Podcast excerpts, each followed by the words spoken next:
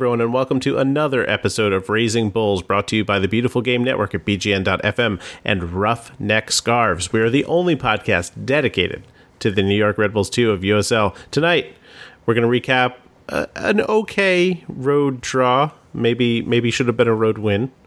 Uh, we'll do our ex New York Red Bull 2 report. We've got two interviews, count them two. We got New York Red Bulls 2 assistant coach Ibrahim Sekagya, and we have Nashville SC TV broadcaster John Freeman joining us tonight.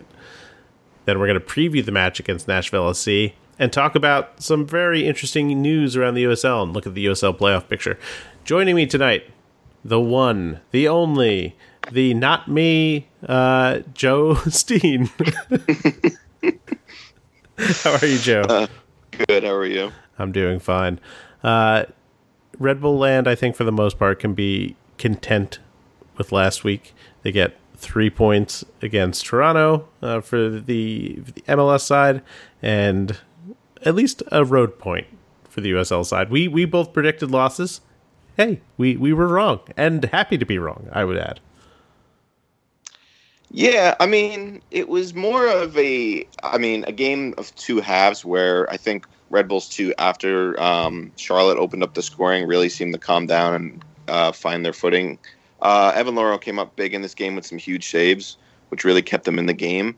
But I mean, I could easily argue this is a game they should have won. They had a lot of chances, but nothing really materialized uh, until Abang's goal. Uh, but this is a concern now because this is a number of games now that they've had a good amount of chances and they really haven't had to put anything away.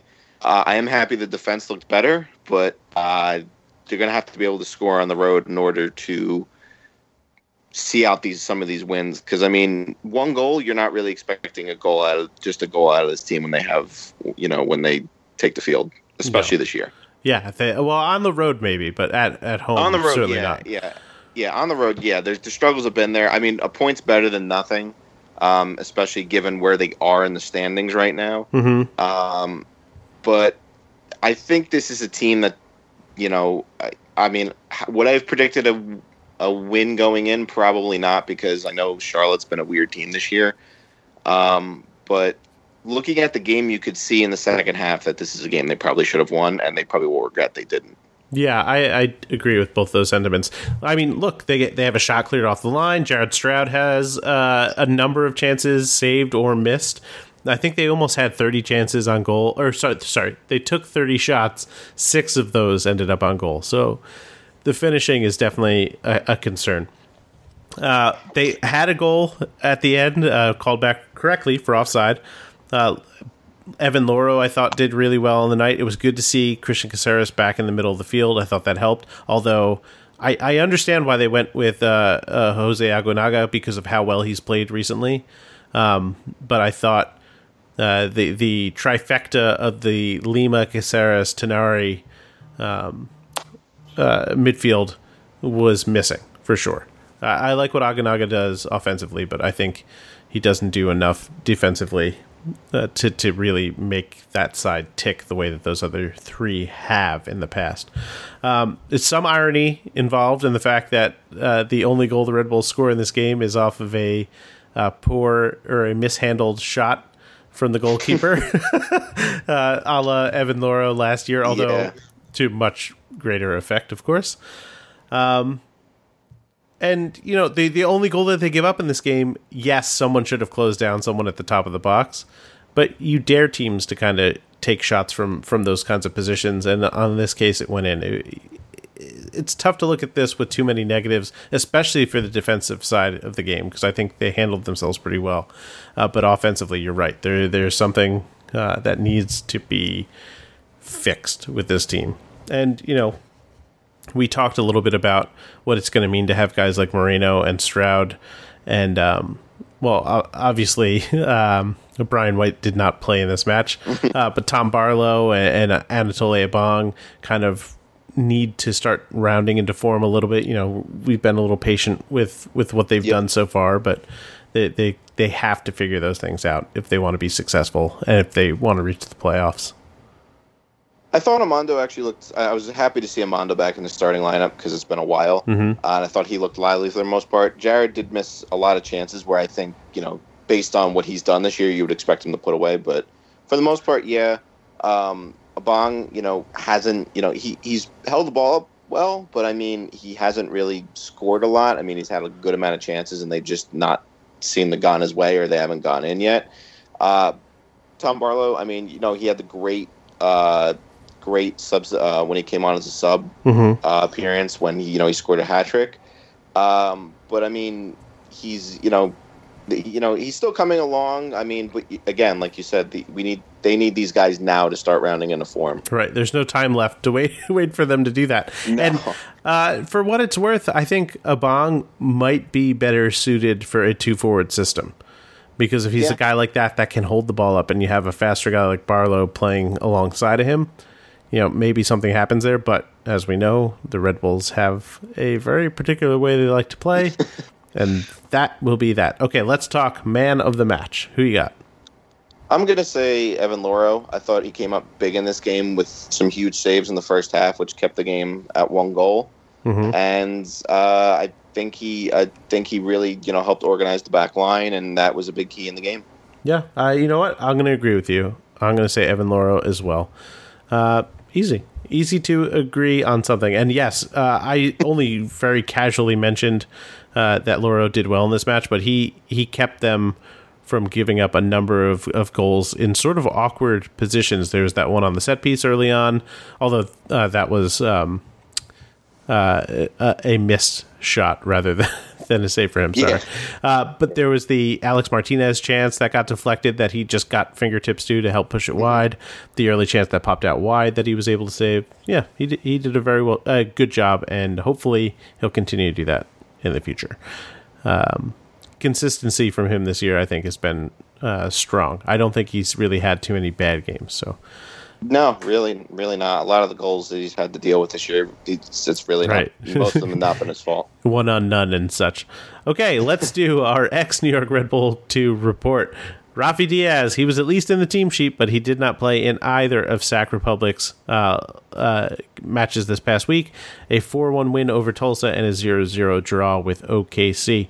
Noah Powder, big week for him. He started and played 81 minutes in OCSC's 5 2 win over Salt Lake. Something is wrong in Salt Lake. Uh, I don't know what. In that match Maybe match. it's the lake. Oh, go ahead. I said maybe it's the lake. Yeah, it could be too much salt. Goal and an assist for Powder in that match. So congrats. Dan Metzger, uh, Penn FC. He did not play in the 3 1 loss to Louisville. He did start and go 90 minutes in a 2 1 loss to FC Cincinnati. Uh, Penn FC probably now out of the playoff pictures, even if it's not official. It, it's pretty much the end for them.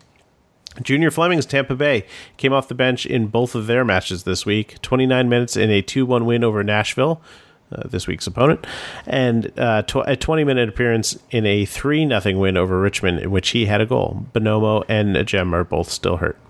Uh, Brandon Allen with Nashville, he came off the bench uh, for both of their matches as well 17 minutes in a 2 1 loss to Tampa Bay, which we mentioned, and 59 minutes in a 1 1 draw with uh, Charleston. He is well. We'll, we'll get to it later. Uh, Corey Herzog, St. Louis started and went 62 minutes in a two 0 win over uh, San Antonio FC. Kyle Rainish did not play in F- uh, Fresno FC's um, two two draw with Portland. Zach Carroll started went 90 minutes in a 3 3 draw with Las Vegas Lights FC. He was the captain of that side.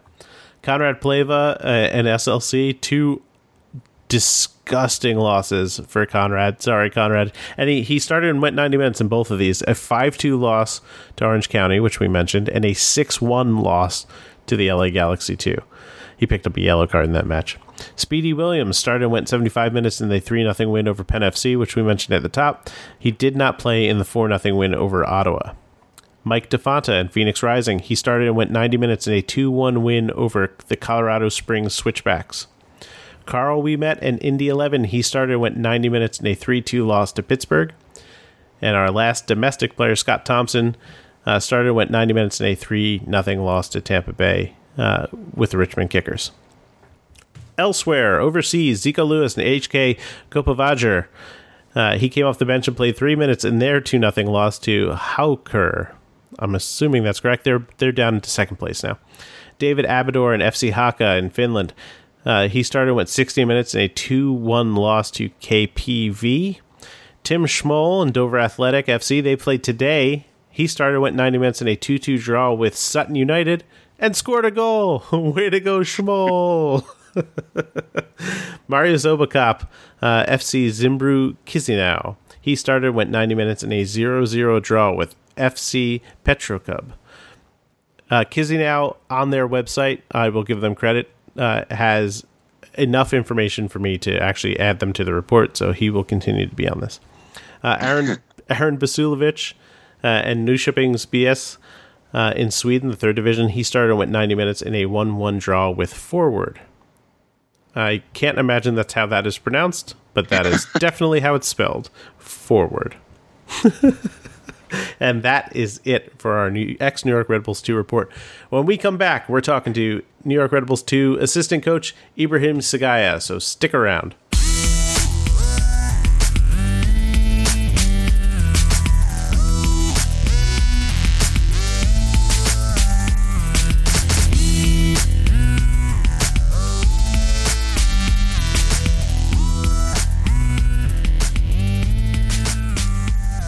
And we're back. We're joined now by former New York Red Bull player and current New York Red Bulls 2 assistant coach Ibrahim Sekagya. How are you doing, Ibrahim? Yeah, I'm good. How are you doing? Uh, we're doing very well. Thank you so much for being on the show. Okay. Uh, let's talk a little bit about uh, the the team and the, maybe the state of the team right now.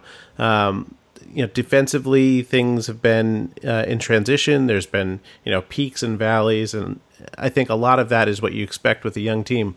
But I just want to get uh, your yeah. take on on where they're at right now uh, with the playoffs looming. Yeah, we are not in the bad spot. I think uh, we are in the good spot. We are we just remain with four games left. I think uh, those are the most important games with the end of the season now. We just uh, with our guys, how the team, how we build the team, we try to build them up. The mentality of knowing how to win the games because we're supposed to build them to go to the first team. Now we just have four games left, and I think those are those are the games which you can see everyone like we we thinking about winning them all so that we can be in playoffs. You're already in the playoffs now, second places, but I think the most important is to finish well with the problems left. Where do you think the one area that you guys can improve most is?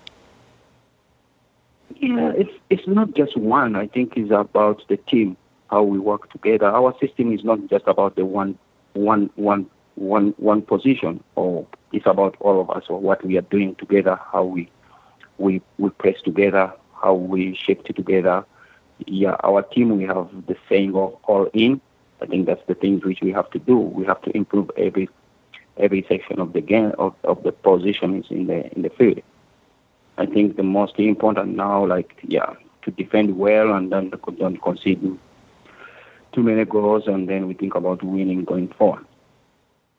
And obviously, one of the places uh, where those wins would be most uh, appreciated uh, would be on the road, right? Uh, things have been a little bit tough this mm-hmm. year uh, finding results there.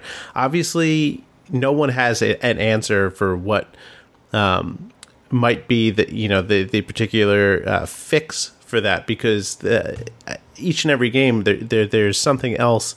It's not always you know the same type of um, uh, of mistakes that you see. You know whether it's just focus based or or experience based. But uh, do you have any insight into what might finally push them over the hump?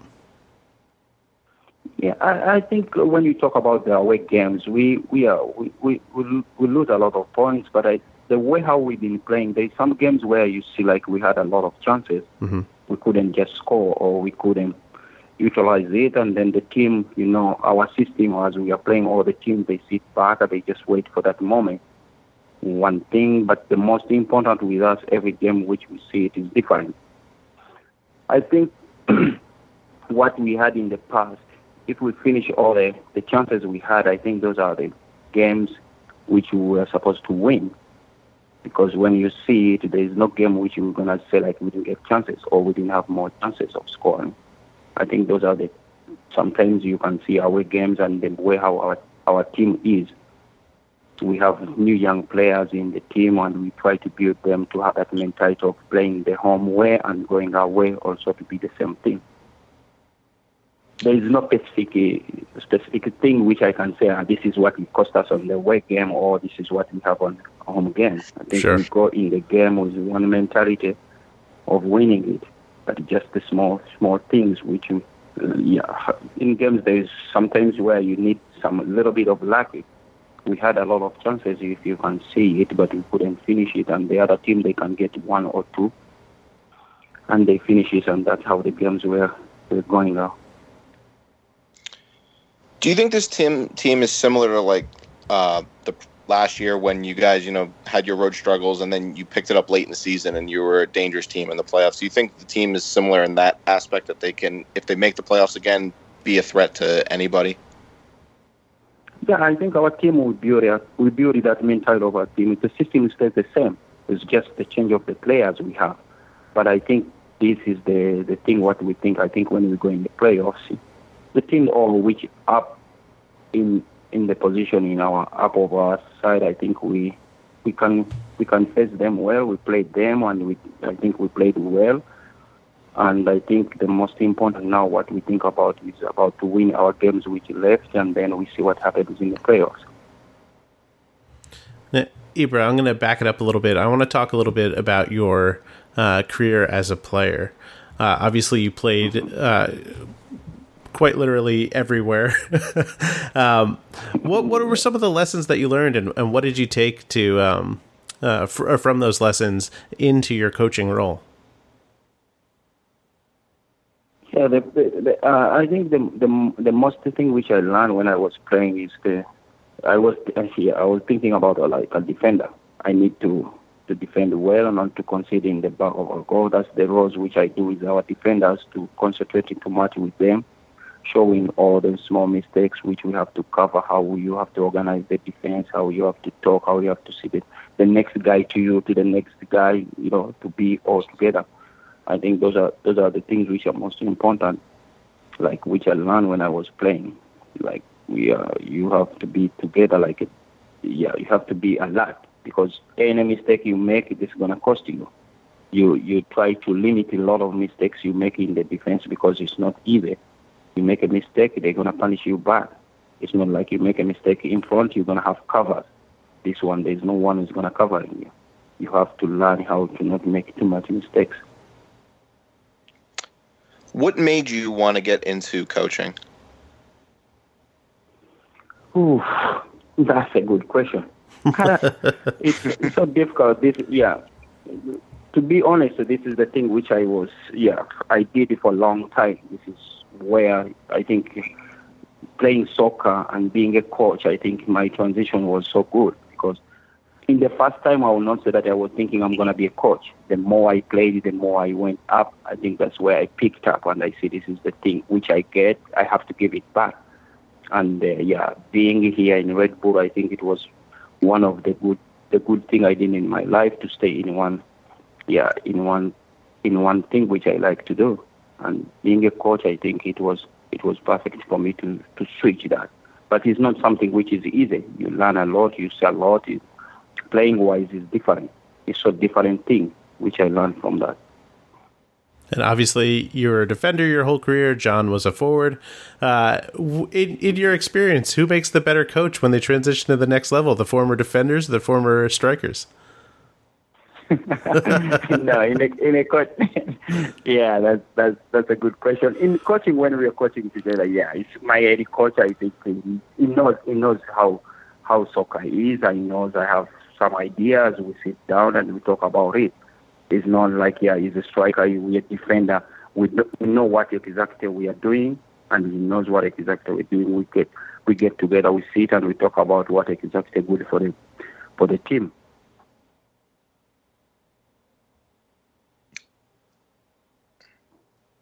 Joe? That's all I got. Okay. That's all I got. All right. Well, uh, Ibrahim, thank you so much for coming on. Before we let you go, we're going to subject you to the infamous lightning round. Are you ready? You know, I'm ready. You don't have to brace too much. It'll be okay. Okay. First, popcorn. Yes or no? Yes. Marvel or DC? Marvel or DC? Yes. Wow. None. Okay, fair. Star Star Wars or Star Trek? Mm, Star Wars. Favorite team to play as in FIFA? Mm, Barcelona. That's my favorite team. Uh, fair, very fair. Uh, who is the least funny Red Bull 2 player or staff member that thinks they are funny? Ah.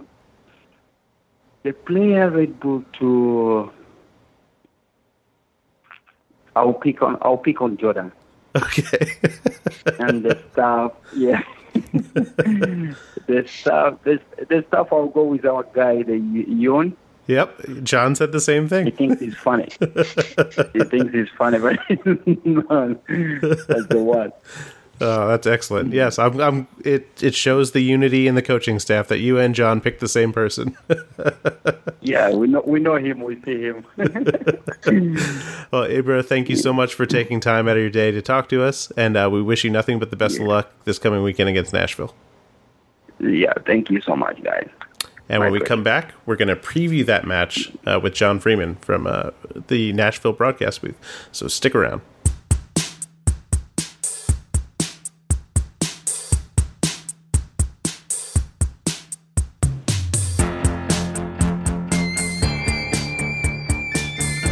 And this supersized show rolls on. We are back now with John Freeman, Nashville SC's TV broadcaster. John, thank you so much for joining the show.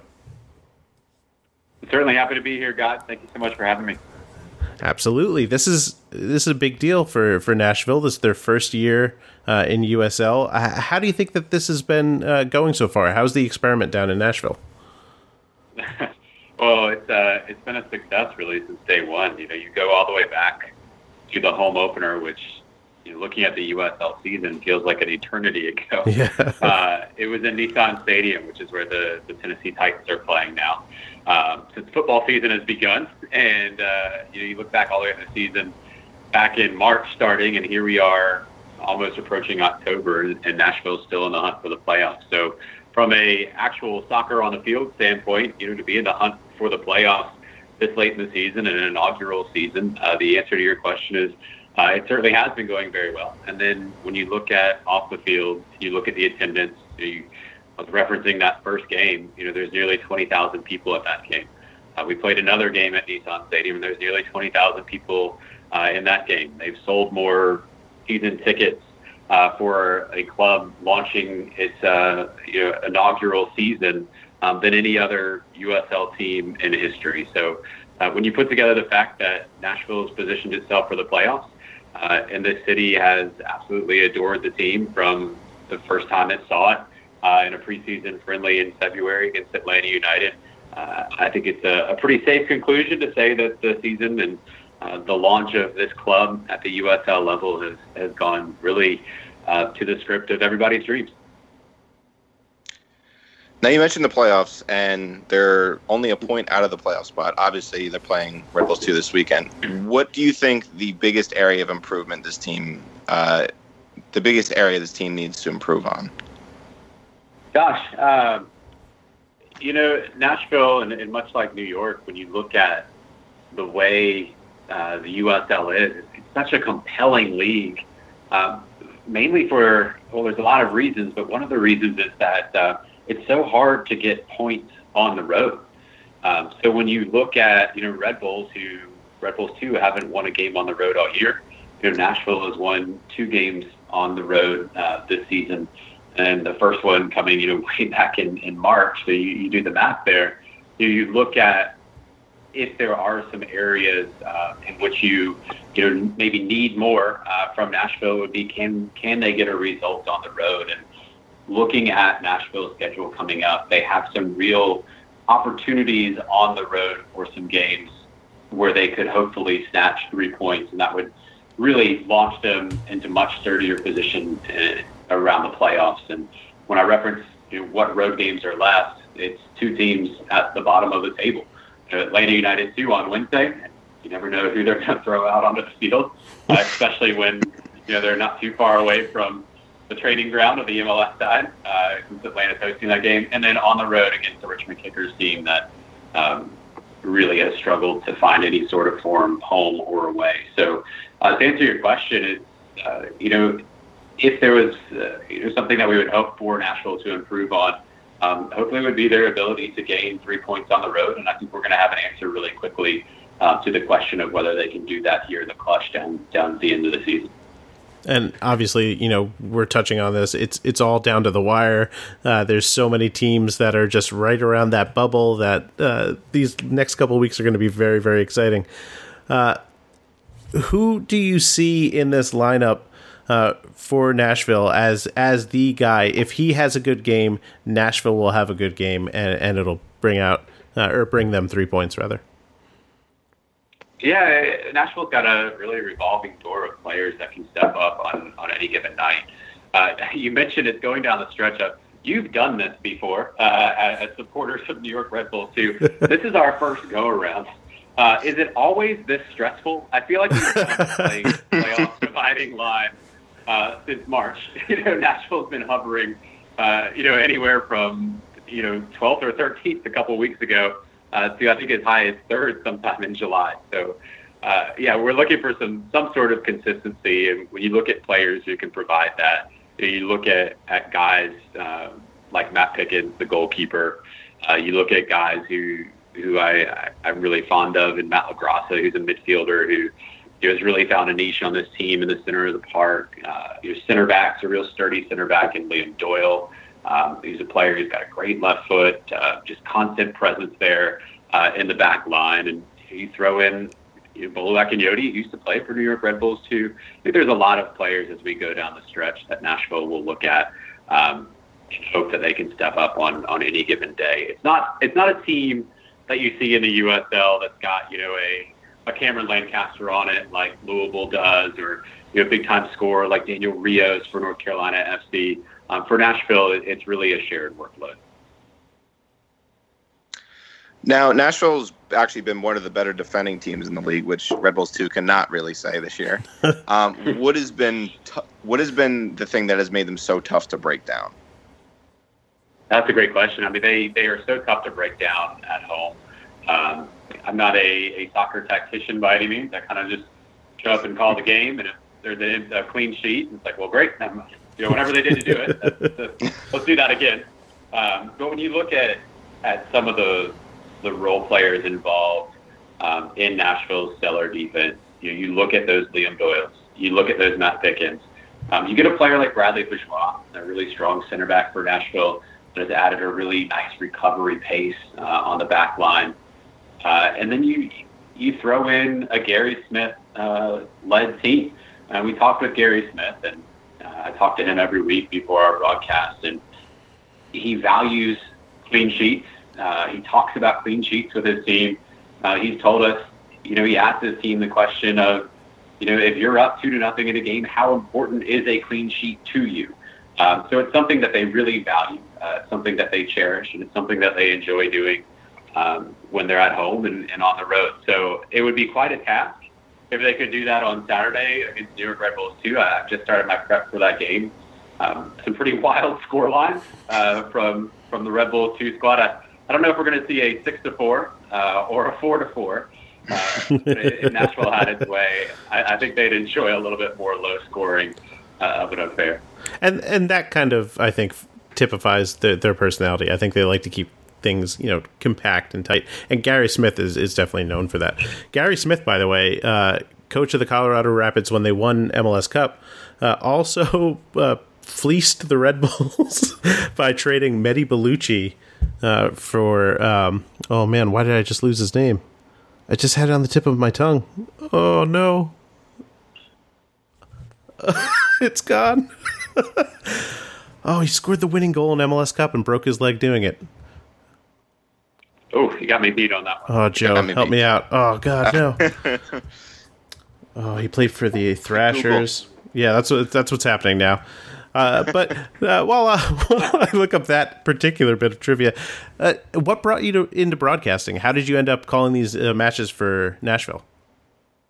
Yeah, it's, it's a long road. Uh, you know, this is this is a, a amazing opportunity uh, to do the games, and you know, it's been quite an honor to do so. Uh, it, has been a long road. I, I, grew up in Virginia, actually, uh, in a small town right outside of Charlottesville, Virginia. And uh, when I was a kid, the University of Virginia was the top program in college soccer. Yep. Uh, I don't know if you guys know this, but like Bruce Arena was yep. the coach. you know, Ben Olsen and Claudio Reyna were the center midfielders.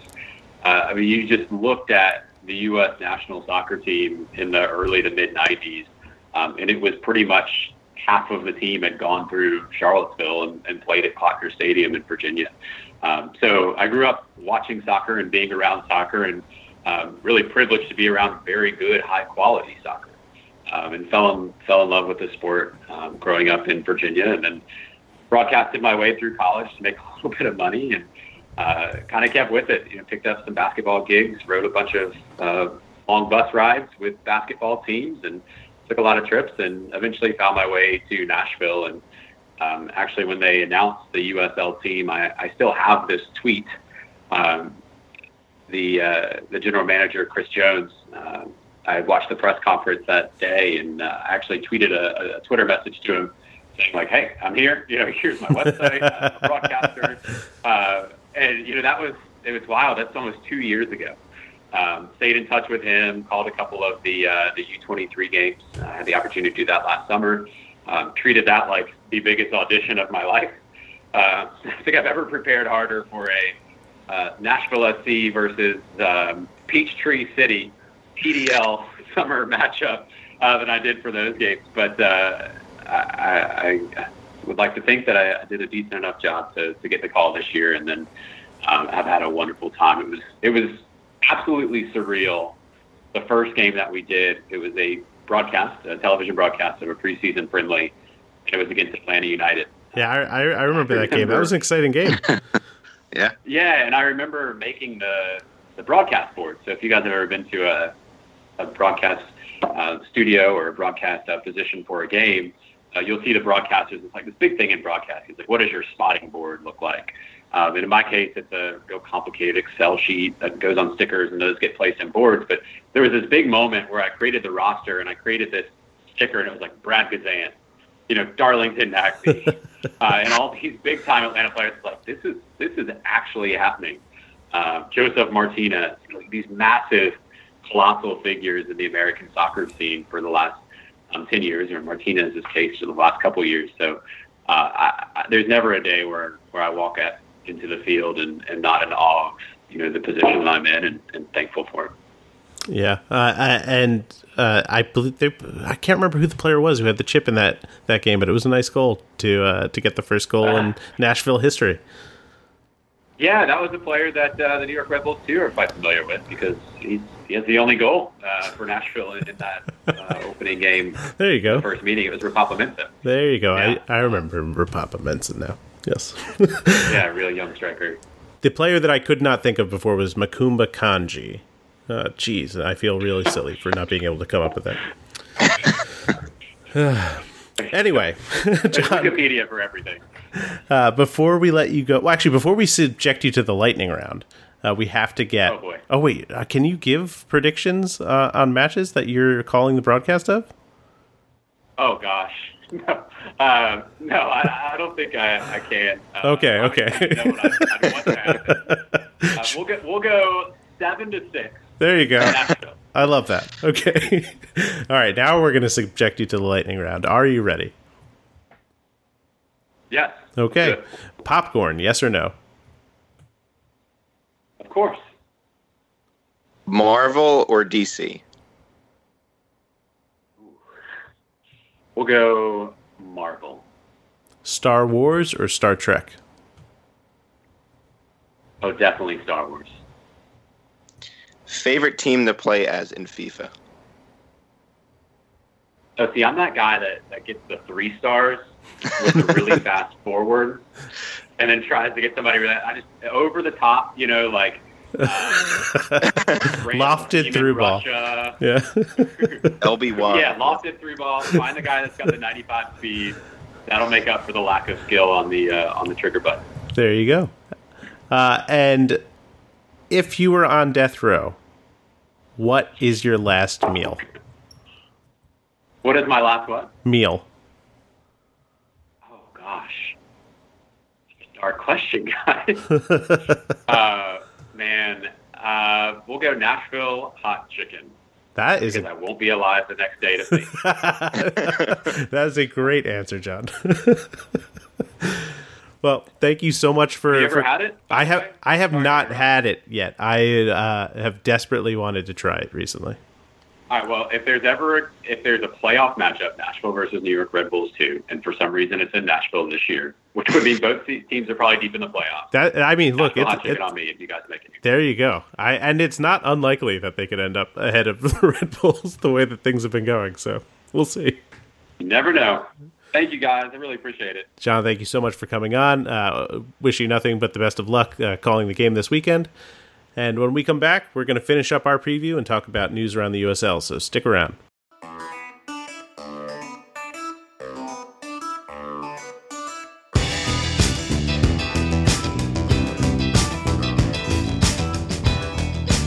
And we're back with our final segment of this super size show. I'm stealing that from Seeing Red.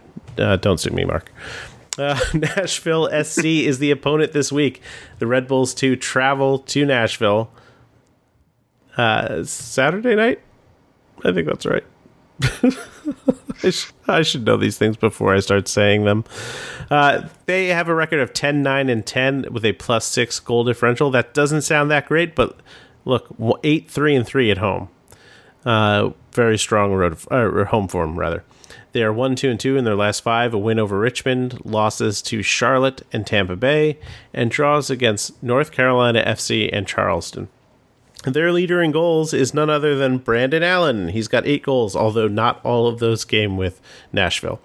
Lebo Moloto also uh, up top with seven goals.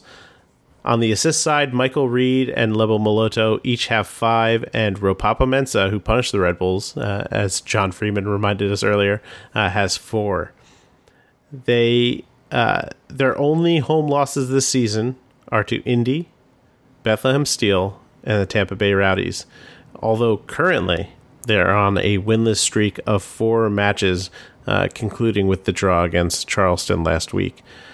Um, last time out, they've got the 1 1 draw. We talked about it. Ropapa Mensah scored in that one. Um, who had the goal for, for the Red Bulls in that? Was it Brian White? I believe. No, I thought it was. Was Uh, Bezecourt, yes, in the first half. Right, Yep. down the other end. that, Yep. that sounds ridiculous. At Red Bull Arena, he was far away from us, which is what I mean, down the other end. Um, Nashville, they're very defensive first. Uh, they can counter very quickly. Obviously, having a guy like Brandon Allen available, um, he does not normally start for them, but maybe he'll start this match. Um, he's a, a goal poacher like none other. We're we're very familiar with what he does, but most deadly uh, from the penalty spot. So the Red Bulls have to be very careful not to give up any penalties in this match. uh, other connections we mentioned Gary Smith before and uh, his fleecing of the Hans Backe Red Bulls when he took Macoumba Kandji and gave them Mehdi Ballouchy. Yeah. Kandji ended up scoring the winning goal in MLS Cup, as I mentioned, but broke his leg doing it. Uh, also, we've got Kosuke Kimura, who we, we absolutely loved. Uh, he was a great player for the Red Bulls, uh, a, a good wingback, and uh, one of the most personable athletes I've ever spoken to. Uh, when he was at Red Bull Arena earlier this year, he was very, very funny. He chewed our ear off about uh, traveling to different stadiums and what it's like now, and how he's excited about uh, what the Red Bulls have turned into. Joe, I want to ask you about what you think of Nashville. Is this is this going to be similar to the the Pittsburgh outing, where uh, they're going to be frustrated and uh, the home team's going to be able to take advantage of, of sort of those gaps in the defense, especially uh, when countering? It could be, but I think Pittsburgh's a better team than Nashville. Uh, actually, I think they're a much better team. Uh, but yeah, I mean they're a tough team to break down, and we saw this when they played them at Red Bull Arena earlier in the year. They're very disciplined in the midfield and on the defensive uh, in the back on their back four. So I mean, it's going to be tough for them. They're going to have to they're going to have to be patient. They can't just you know try and go all out like they did against uh, like you mentioned against Pittsburgh, and then they were punished on the counter. Pittsburgh has a lot more speed than this team, I think, though, um, and I think Bob Lilley just knows how to play the Red Bulls just so well for some reason. so um, I think this this game's going to be tough. I mean, I don't want to say that. Man, I, I hate being pessimistic because I really want to believe this team's going to get it win on the road this year at some point. Um, but it, it's this team's just so tough at home to break down. I mean, yeah, they yeah have they lost you know two of their last three games, you know, against Bethlehem Steel and against Tampa Bay and you know they did they did draw Charleston, and Charleston was down a man for 30 minutes over the weekend, and they couldn't break them down. But the Red Bulls have had problems with teams in the counter this year. I mean, we we've seen it the past, you know, not obviously not against Charlotte, but even against Toronto and some other, some low level teams, they've caught them on the counter, and this has been a problem with the defense has been too inconsistent this year, and again, as we mentioned earlier, they're starting to struggle with you know they're starting to struggle at finishing their chances. So this could be a game where you know even if they get a lot of chances, are they going to score them? And one guy you would love to see out there being able to help uh, Brian White is very much likely going to be with the first team, may even be starting for the first team against Atlanta United in a pivotal match. So, uh, you know, I think this is going to be one of those uh, hold on to your butts type matches. Obviously, a loss here would be.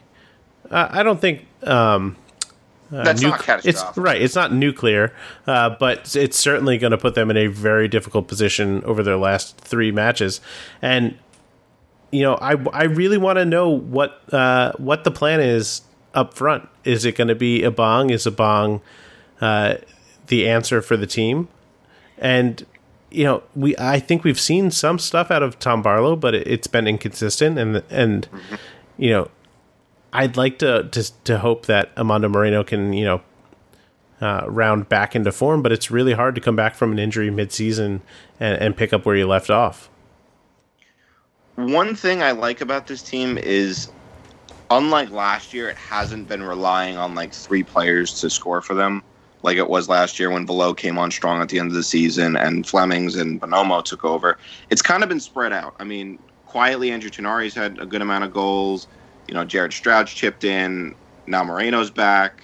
Uh, you know, obviously Brian White's the first team, so he's not here. But I mean, they, you know, Barlow's done a decent job. I mean, you know, is there spots he can improve in? Yes. Um, but yeah, it, it's like you said, it's really going to come down to who starts up top because they're going to need to be they need to they're going to need to take Brian White's position and go with it basically and try and you know get in the box, make the most of their chances. I know Bong's really good at holding up the ball, but he also needs to prove that you know he can get on the end of some crosses or some passes into the box when either Tinari or Chris Lima or whoever's from a deep lying midfield midfield position like feeding the ball in. Very fair. Okay, let's turn our attention now to making score predictions. Joe, who you got? um, I'm gonna say it's a one-one draw. I'm going to call this a one nothing loss uh, for the Red Bulls. I think this is when you know if there isn't already beads of sweat on uh, the brows of many around this team, this will be the start of that. There's some very good questions about whether or not they can make the playoffs, and I think that is a perfect segue to talking about uh, the playoff line and who's where. Uh, okay, so the bottom three teams uh, in in over the playoff line rather. Indy eleven, they've got forty five points, thirty matches. Uh, Red Bulls two in seventh place, forty two points, thirty matches. Ottawa Fury forty one points, thirty one matches. Okay, those are all above the line. Indy eleven this week is playing Tampa Bay. That is uh, midweek, and then uh, Cincinnati at Cincinnati on the weekend. So there's a good chance that they're not going to pick up maximum points there. Uh, the Red Bulls too. Obviously, we know they're playing Nashville. We don't have to talk about them. Ottawa Fury are playing Toronto. That should be an easy win midweek. Although, you know, who knows I with this don't league? know. And then a very tough match against another team, uh, you know, within striking distance with Bethlehem Steel. I don't know about TF, TFC two win because TFC's been. I, I don't know. They They are you know, three twenty-two and four. yeah, but they also came into Mon- uh, into Montclair and drew the red and drew Red Bulls too. That's true. So I mean, they've they've. I don't know. They might be up for that one, and but I mean the the Bethlehem game this weekend is crucial. That's a crucial game for both teams because if Bethlehem wins, they pretty much distance themselves from the bottom the, the bottom three that are just over the line because they do have 31 games played and 45 points, so they do have a game in hand on both Indy and Red Bulls too. Um, and if Ottawa were to win, they you know have a, still a game in hand on Red Bulls too over over the weekend, but they'd be above them, and now they'd kind of separate themselves from you know the the teams that are still trying to fight to get in there.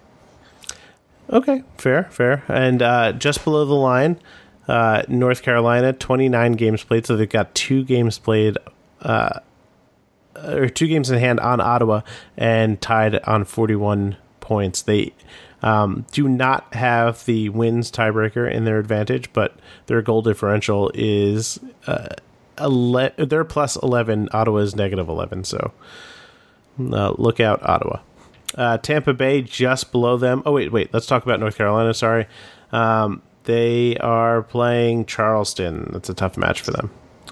Uh, Tampa Bay, they're at 30 matches played, uh, 40 points. They've got Indy 11 midweek, which we mentioned. Then Atlanta United. Both of those matches are on the road, which we know Tampa Bay hasn't been particularly good on the road, but those are both winnable matches, I think, for them. Indy 11 maybe less so.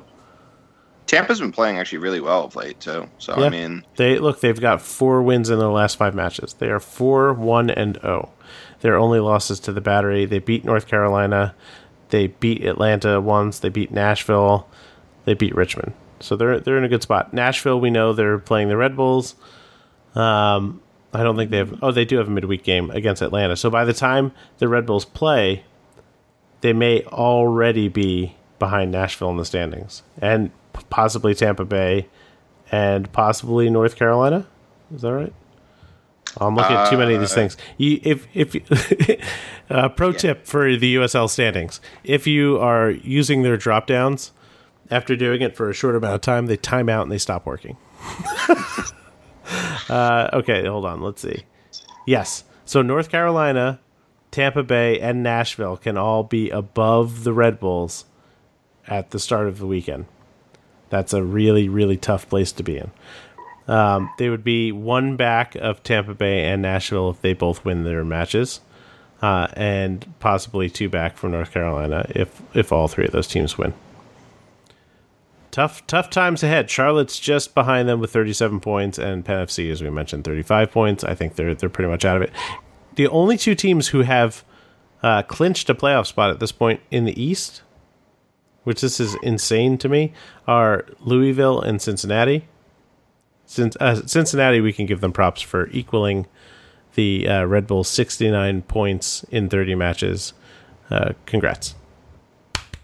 Two claps. no, no.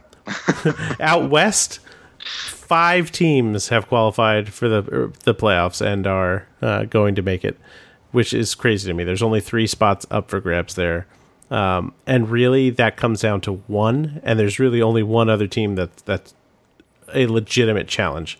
So at the eighth spot, Reno, 29 matches played. They've got 46 points. San Antonio uh, is two, they have two matches. Or sorry, so Reno has two matches in hand on San Antonio, and they're up three points on them. So I think it's all but decided there. By the by the end of the weekend, it could well be, and uh, yeah, I think they're they're pretty much set. The East is still completely wide open. Top of the, the, table. The West is set. Yeah, pretty crazy. yeah. The well, top, of the table, the I mean, is insane. uh, Orange County and Phoenix have pretty much put the distance between them and Real Monarchs. The Monarchs' last win. All right, so they're they haven't won in their last five matches. Their last win came back on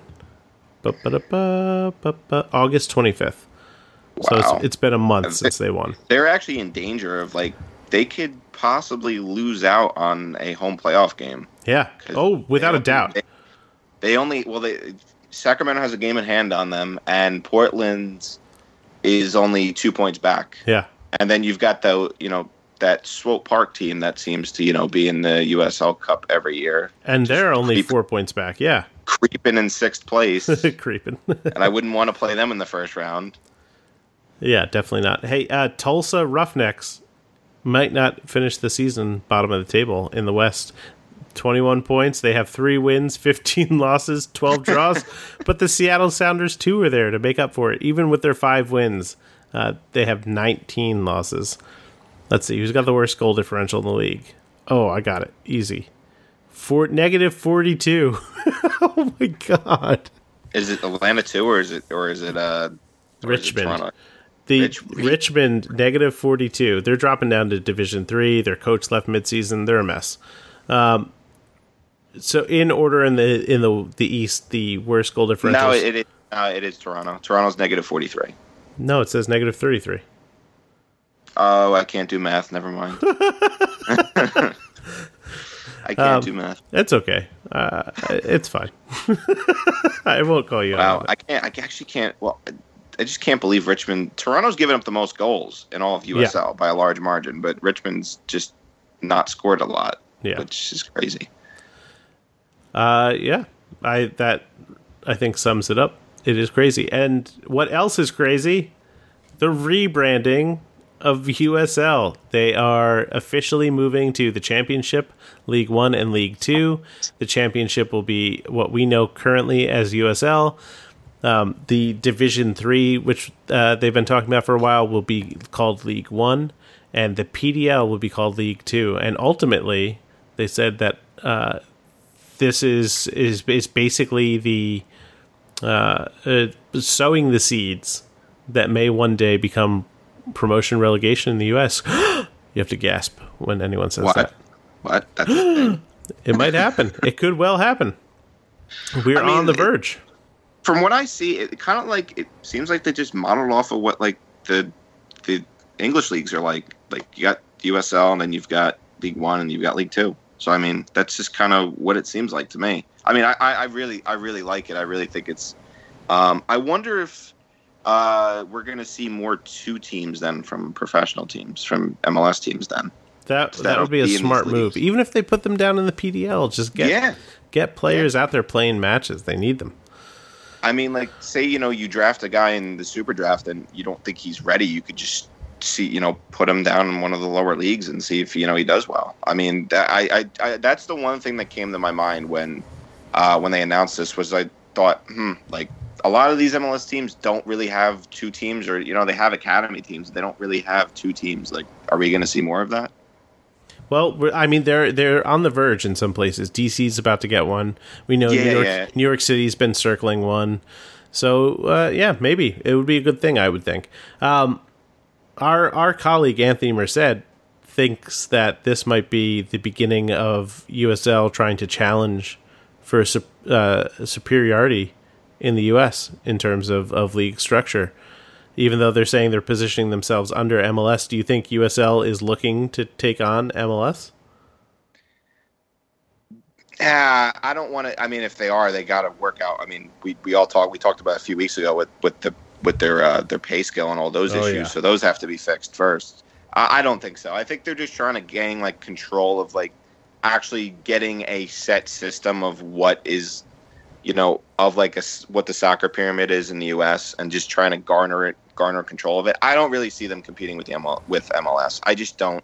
It just doesn't make sense to me. I mean, if they want to go the um, they want to go the NASL, you know, route, then by all means try. But I mean, I just don't see it. I, I don't see the too many teams are leaving now, right now, to jump to MLS. That it doesn't make sense for them to try and do it right. Like to make In in the in the near term, you mean? yeah, exactly. It doesn't make sense for me. Okay, and then obviously the most important question I have for you about all this: What do you think about the logo? Logos, I should say. Logos. Yeah. Uh, I mean, I, actually I think it's I, I, I think it's cool. I don't have a problem with the logo. I mean, No, I- It do, it doesn't do anything for me, but I, I'm also not offended by it. I mean, the, col- the colors. I mean, at least they didn't make it all one color. I mean, Yes. they made they did three different colors. So I mean, they. You know, I. I mean, I'm not. Listen, if the we, the product you put on the field should should make what your league is, not like what your logo looks like. Okay. Uh, fair.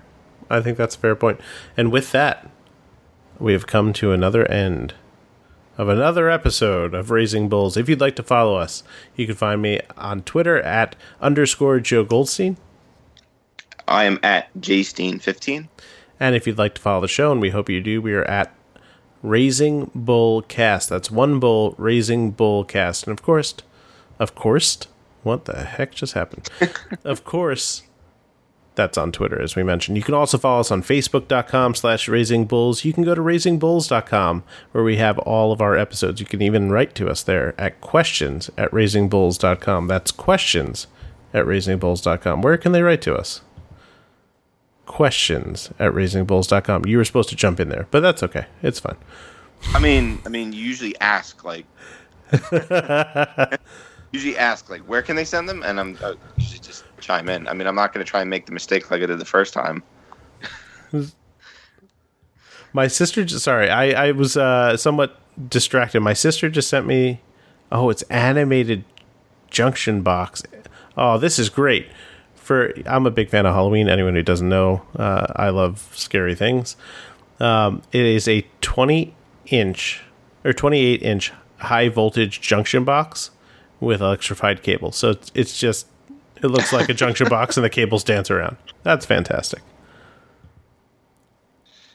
Uh, I I encourage all of you to go out there and get something like that to freak people out Or go watch holiday season. Yeah, go go watch Halloween. That looks so good. Uh, we're getting off topic, but that's okay. Uh, you can find us at iTunes, Stitcher, Google Play, Spotify, wherever you get your podcast. Find us, rate us, review us, follow us. Uh, whatever other uh, things that you can do to help the show, we very much appreciate and would love. Uh, hashtag Merced in. I'm working on that image, Anthony. You can't tell me it's my fault anymore.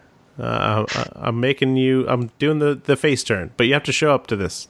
To, Anthony for makes this me to laugh more than like anybody like that. Uh, he, he's, pretty funny. Like when you actually get to sit down with him and talk to him, he's pretty funny. I love Anthony. I will continue to uh, profess my love to Anthony, and I miss him dearly on this show. He hasn't been around enough this year. He was he was freaking out today watching a penalty shootout, which is great. yeah, I so badly want to talk to him about United, and yeah, he's not around. I can't do it.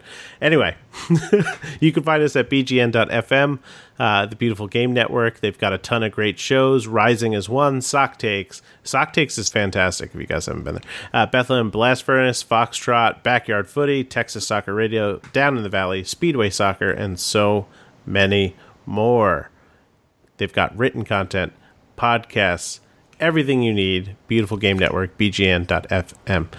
And of course, thanks to our sponsor, Roughneck Scarves, the official scarf supplier of MLS, USL, and US Soccer. Get custom scarves for your group or team at roughneckscarves.com. And last, make sure you check out the Red Bulls News Network at rbnn.us. Writers like Joe Steen, even Anthony Mercedes contributed there. You can see Bill Toomey's beautiful photography. We got Roy Emanuel writing stuff. He's got a great piece coming up uh, about uh, the crazy uh, rule loophole uh, exploitation that Bob Bradley employed for a fourth substitute against DC United. Uh, and uh, Eric Friedlander covering the academy and, and the, the players in college right now. Lots of good stuff, guys. Make sure you get there and check it out. For myself, Joe Steen, Ibrahim Sekagya, and John Freeman, thank you very much and have a good night.